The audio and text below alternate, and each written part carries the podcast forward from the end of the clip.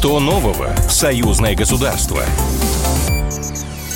Здравствуйте, это программа «Что нового? Союзное государство». Меня зовут Михаил Антонов, и традиционно в завершении недели мы обсуждаем в прямом эфире с экспертами важные события политические, экономические, социальные, культурные, спортивные, но их связывает одно – они происходят именно в союзном государстве. Для начала новости, что называется одной строкой. Дни Республики Крым в Беларуси завершились в Минске. В рамках форума прошла презентация туристического, экономического и инвестиционного потенциала полуострова. Кирова.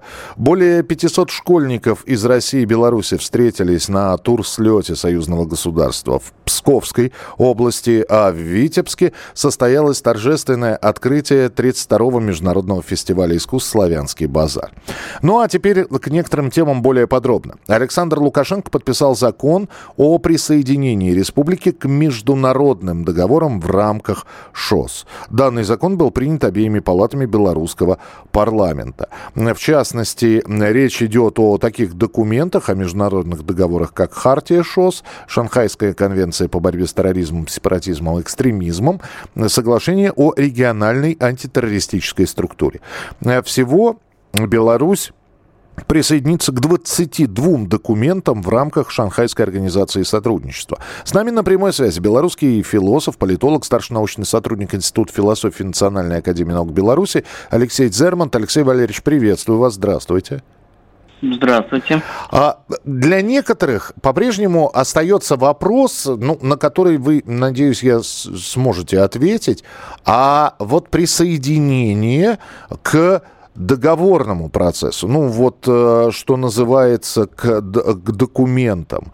Э, это все неплохо, а будет ли Беларусь вообще вступать в Шанхайскую организацию сотрудничества? Ну, мы э, фактически уже завершаем этот процесс вступления. Вот, принятие этих документов, присоединение к договорной базе ШОС – это все происходит в рамках э, завершающего этапа присоединения к ШОС. Э, согласовано уже с э, это участие с другими членами ШОС, то есть Беларусь из наблюдателя, скорее всего, вот на следующем собрании глав государств уже станет полноценным участником, как это произошло недавно с Ираном. Поэтому да, мы достаточно быстро, кстати, этот процесс проходим.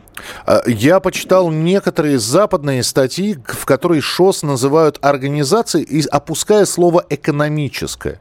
То есть, э, по крайней мере, на Западе ШОС представляется как некая структура, действия которой, с одной стороны, вроде как направлены на сотрудничество, а с другой стороны, все равно вызывают опасения, а э, не является ли она хоть в какой-то мере э, с намеком милитаризма?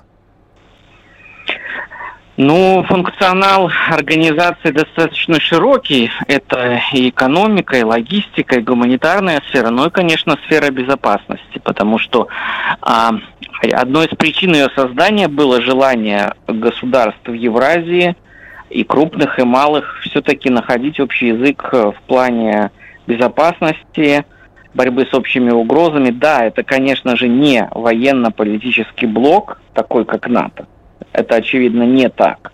Но в то же время это некий формат взаимодействия без западных посредников, без западных организаций для того, чтобы государства в Евразии – решали какие-то проблемы, возникающие между ними, и искали пути сотрудничества самостоятельно, без посредников, учитывая интересы друг друга. Ну и тогда финальный вопрос. А, Алексей Валерьевич, а вот для Беларуси, для других стран-участниц ШОС, а, термины такие, как терроризм, сепаратизм, экстремизм, это это везде одинаково или все-таки разные страны по-разному воспринимают эту, этот термин? Ну, если с терроризмом все понятно, то вот с экстремизмом и сепаратизмом, э, например, то, что может считаться экстремизмом и сепаратизмом в Беларуси, может не считаться в какой-нибудь другой стране. Или нет? Это, а, это единое, целое и абсолютно понятное все. Ну, ясно, что каждое государство законодательно само определяет наполнение этих терминов. Но организация для того и нужна, вот некое сообщество, чтобы сближать это понимание, чтобы были одинаковые критерии оценки вот этих явлений, да, негативных, и чтобы была взаимопомощь, чтобы не возникало, допустим, вопросов, если нужно кого-то экстрадировать, поймать, посотрудничать вместе, чтобы ликвидировать да, какая-то, какую-то международную сеть, если она вдруг возникла. То есть это нужно для этого, потому что, к сожалению, форматы сотрудничества с Западом, вроде Интерпола, договоренностей двусторонних там, о выдаче преступников, они перестают работать. Поэтому, естественно, нужно искать партнеров и э, взаимодействовать с теми, кем можно, с кем нет политических противоречий и кто понимает, что нам действительно нужно решать общие проблемы вместе. Спасибо большое. Алексей Зерман, белорусский философ, политолог, старший научный сотрудник Института философии Национальной академии наук Беларуси, был у нас в прямом эфире. Ну и, э, значит, вот по поводу э, того, что Александр Лукашенко подписал закон о присоединении республики к международным договорам в рамках ШОС, э, он и поручил правительству принять необходимые меры для оформления участия Беларуси во всех этих международных процессах. Ну а замглавы белорусского МИД Совета и сообщил, что этот закон необходим, чтобы ускорить процедуру присоединения страны к данной организации. Ну а мы сейчас перейдем к следующей теме, она будет касаться экономики. А, если мы говорим про Шанхайскую организацию сотрудничества и не забываем, что там тоже есть свои экономические взаимоотношения между странами, то э, если говорить чуть более детально, то на международной промышленной выставке «Инопром 2023» в Екатеринбурге Беларусь и Россия подписали контракты на сумму более 240 миллионов долларов. С нами на прямой связи директор Института социально-экономических исследований Финансового университета при правительстве Российской Федерации экономист Алексей Зубец. Алексей Николаевич, здравствуйте. Здравствуйте, добрый день. Некоторые считают, ну, ну опять же, э, прочитал я некоторые комментарии от тех людей, которые ознакомились с этой новостью на разных страницах. Они написали, ну а что вы удивляетесь? Беларусь наш партнер, очередной э, контракт или очередные контракты подписаны. Другие говорят, да нет, все хорошо, мы и так подписываем контракты, вы посмотрите на сумму. Сумма в 240 миллионов долларов. Дальше начинают думать, а что же это за контракты такие. Э, поясните, пожалуйста. Во-первых, сумма внушительная, и контракты чему посвящены, на ваш взгляд? Смотрите, ну, во-первых, для межгосударственных отношений 240 миллионов долларов, с одной стороны, ну, это там, ну, это не миллиарды долларов, да, мы понимаем. Но, с другой стороны, вы совершенно правы, что, в общем, это новая какая-то кооперация сверх той, которая есть сегодня.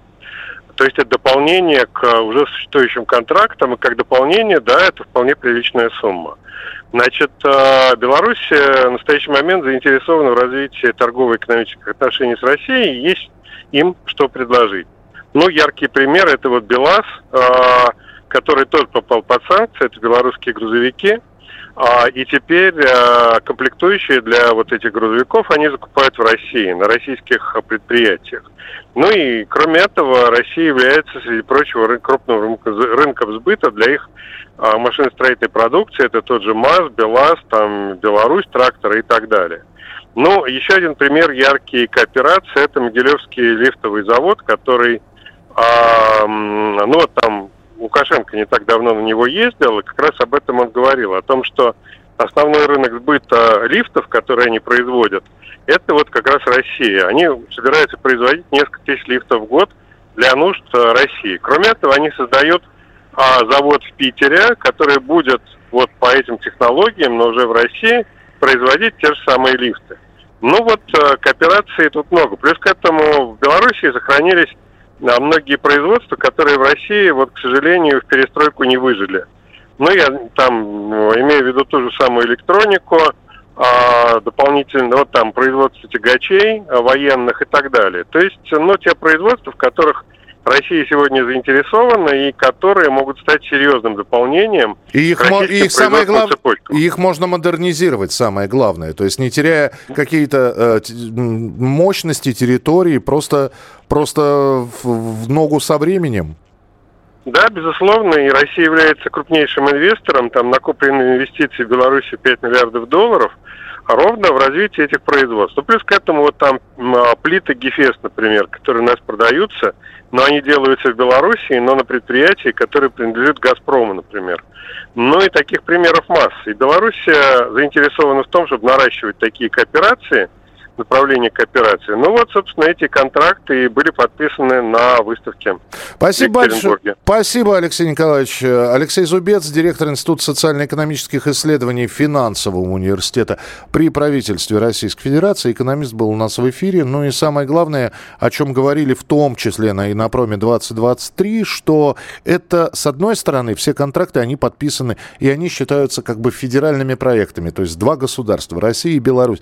С другой стороны, Беларусь Беларусь начинает активнее не просто вот э, федеральные проекты подписывать, а активно работать именно с отдельными регионами.